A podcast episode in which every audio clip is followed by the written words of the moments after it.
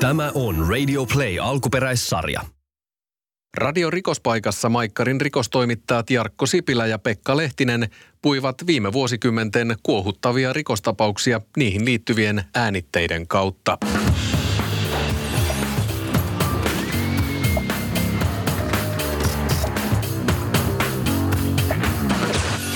18-vuotias hyvinkääläinen Eero Hiltunen ampui 26. toukokuuta 2012 aamu kahden aikaan useita laukauksia liikerakennuksen katolta Hyvinkään keskustassa.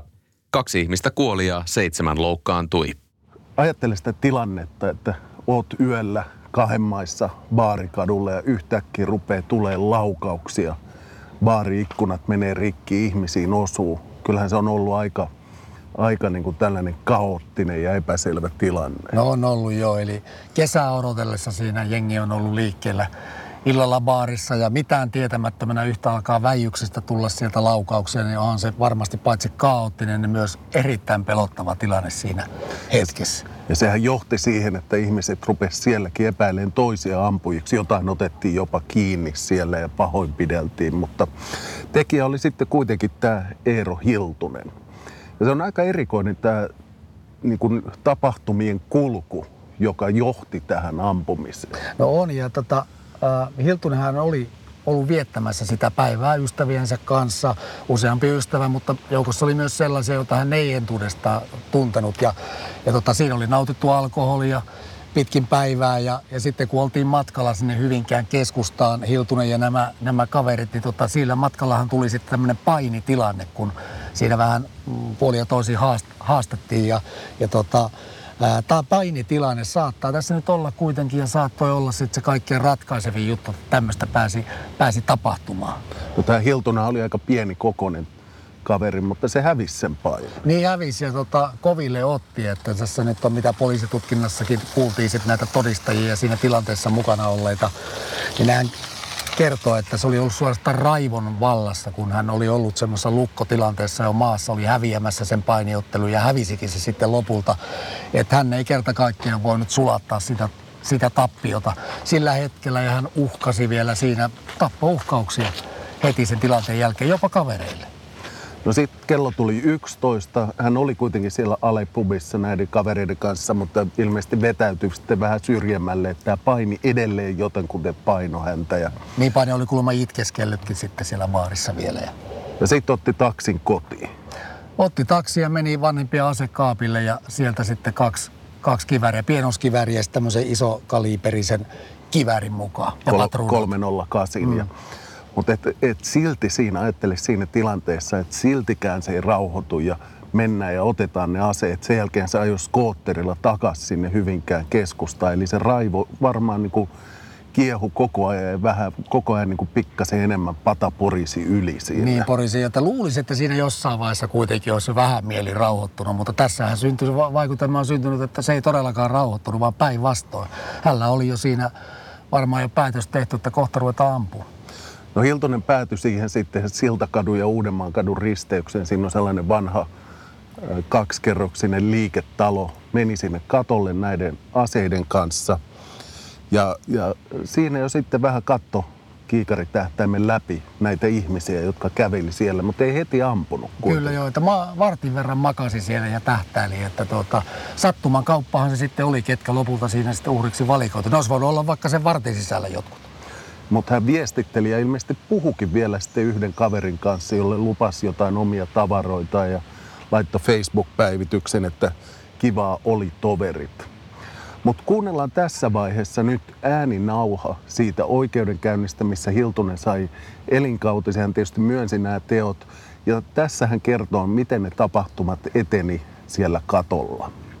Muistan, että minulla oli siinä se kännykkä, niin kuuntelin musiikkia sillä kännykällä.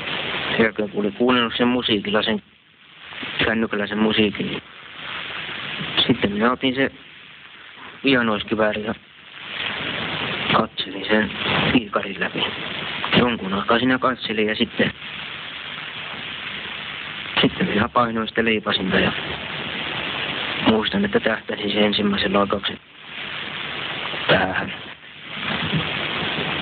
Sen jälkeen se sitten minä jatkoin sitä ja minulla oli ollut tar- tarkoitus, että kun oli niin huono olo siitä ollut sitä painista, että, se mukaan auttaisi jotakin siihen, että ammun useita kymmeniä laukauksia sillä pienoskiväärillä. Sen takia vaihdoin siihen isompaan aseeseen, koska huomasin, että ei ollut mitään merkitystä sille, että sillä ampui. Olin sanonut aikaisemmin, että tapahtui jonkun, niin, niin huomasin, että ei sillä ollut mitään merkitystä. Että sitten vaihoin siihen isompaan kivääriin ja sillä muistan kaksi laukausta.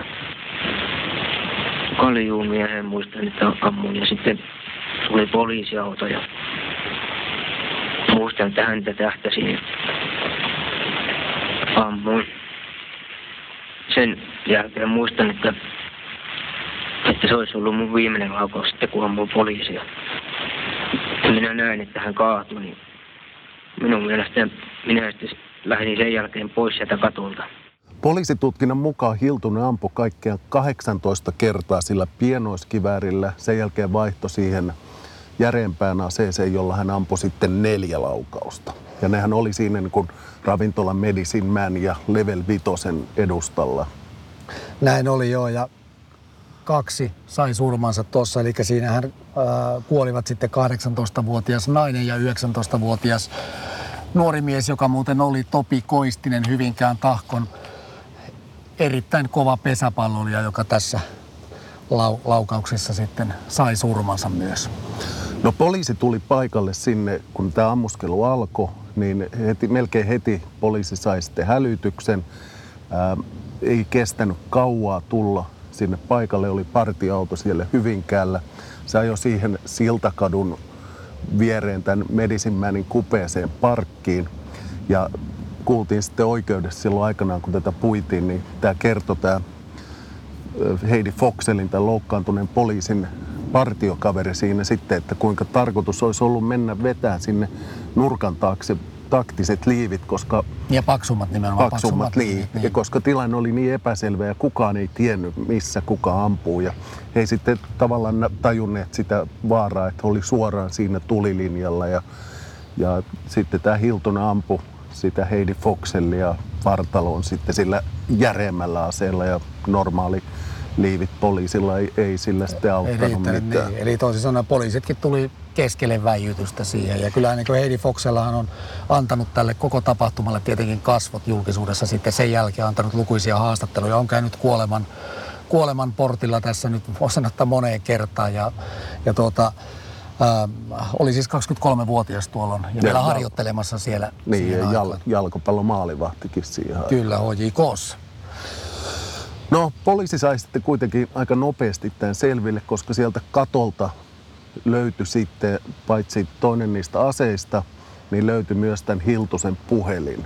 Ja näillä päästiin sitten tekijän jäljelle. Hiltunen etsintä kuulutettiin ja lopulta sitten seuraavana aamupäivänä niin Hiltunen löytyi sieltä radan varresta kävelemästä, että poliisiauto tuli sitten, ei, ei ihan sattumalta, kun oli saanut vinkkiä, että sen näköinen mies kävelee mm. siellä. Mutta... Hän oli painut sieltä katolta niin ensin metsää, viettänyt siellä sitten sen koko yön ja sitten lähtenyt sieltä talsimaan sitten jollain silla, sillalla. Istuskellut siinä, kun poliisipartio oli tullut siihen ja ottanut sitten kiinni ja sitä myötä homma alkoi olla sitten selvä. Tekijä oli saatu, saatu koppiin siinä. Että... Mutta siellä oikeudenkäynnissä niin tämä Hiltunen korosti edelleen sen sen tota, painin merkitystä. Kuunnellaan tästäkin näyte, kun hän pui tätä motiivia. Minä menin ensiksi sinne ravintolaan. Siellä se huono olo kasvoi lisää. En pystynyt yksinkertaisesti olemaan siellä ravintolassa. Se tuntui niin ylivoimaiselta se, että se hävitty paini. No. Kun me nyt tiedämme, että te kävitte sieltä kotona, kotoa ne aseet hakemassa ja sitten ammuitte, niin missä vaiheessa te olitte niin kun ajatellut mennä kotiin hakemaan aseita ja sitten ampua? Siinä kohtaa, kun olen lähtenyt ravintolasta pois, mm. ajatus oli, että juoksen kotiin, niin siinä vaiheessa on varmasti tullut sitten. No tämän oikeudenkäynnin aikana tietenkin kuultiin, mitä mielentilatutkimuksessa tuli julki. Ja, ja siinähän oli mun semmoista, no ensinnäkin Hiltunen kyllä ymmärsi tekonsa, oli syyntakeinen sitten näihin, näihin tekoihin. Ja, ja tota, samassa yhteydessä tuli, tuli sellainen asia, että hänellä oli tämmöinen niin persoonallisuuden rakenteessa sellainen, että hän oli ikäisekseen kypsymätön ja tällainen yllykke, yllykkeiden hallinta oli hänellä puutteellista. Mutta kuitenkin niin, että hänellä ei ollut mitään tällaista sairautta, joka olisi estänyt häntä ymmärtämästä näiden tekojen niin moraalisen ja tosiasiallisen luonteen. Hänellä oli ollut näitä mielenterveysongelmia ja kyllä me, mua mietityttää näissä se, että jos nyt ajatellaan normaalia päivää Suomessa, niin tuhannet tai kymmenet tuhannet ihmiset kokee vastoinkäymisiä, mutta kykenee hallitsemaan ne. Ja sitten just tämä painiselitys siitä, että, että se loi sitten sellaisen vihan, niin se tuntuu kyllä aika erikoiselta. Mutta siihen saattaa löytyä tietyllä tavalla selitys, että muutama vuosi sitten näiden tekojen jälkeen niin spekuloitiin tällaisella masennuslääkke, tällaisilla SSRI-lääkkeillä, että voisiko niillä olla yhteys tämän tyyppiseen väkivaltaan. Että sekä Jokelan ampuja että Kauhajojen ampuja että tämä Hyvinkään ampuja on kaikki syönyt näitä samanlaisia lääkkeitä. Ja jotkut asiantuntijat siinä sitten varoitteli, että erityisesti sitten alkoholin kanssa niin nämä lääkkeet saattaa vahvistaa niitä vihan tunteita ja johtaa tällaiseen niin kontrolloimattomaan väkivaltaan, että, että se, siellä voi olla jotain. Niin, onko tuossa kansainvälisesti mitään vertailukohdetta sitten, että muuallakin olisi näin, nimenomaan tähän, tähän kyseiseen lääkkeeseen liittyen? No siitä ei ole varsinaisia tutkimuksia tehnyt ja lääkintohallitus sitten sitten sen, tai Fimea sen, sen sitten niin kuin kiisti, että olisi mitään näyttöä, mutta Yhdysvalloissa on, on epäilty tällaista yhteyttä. Että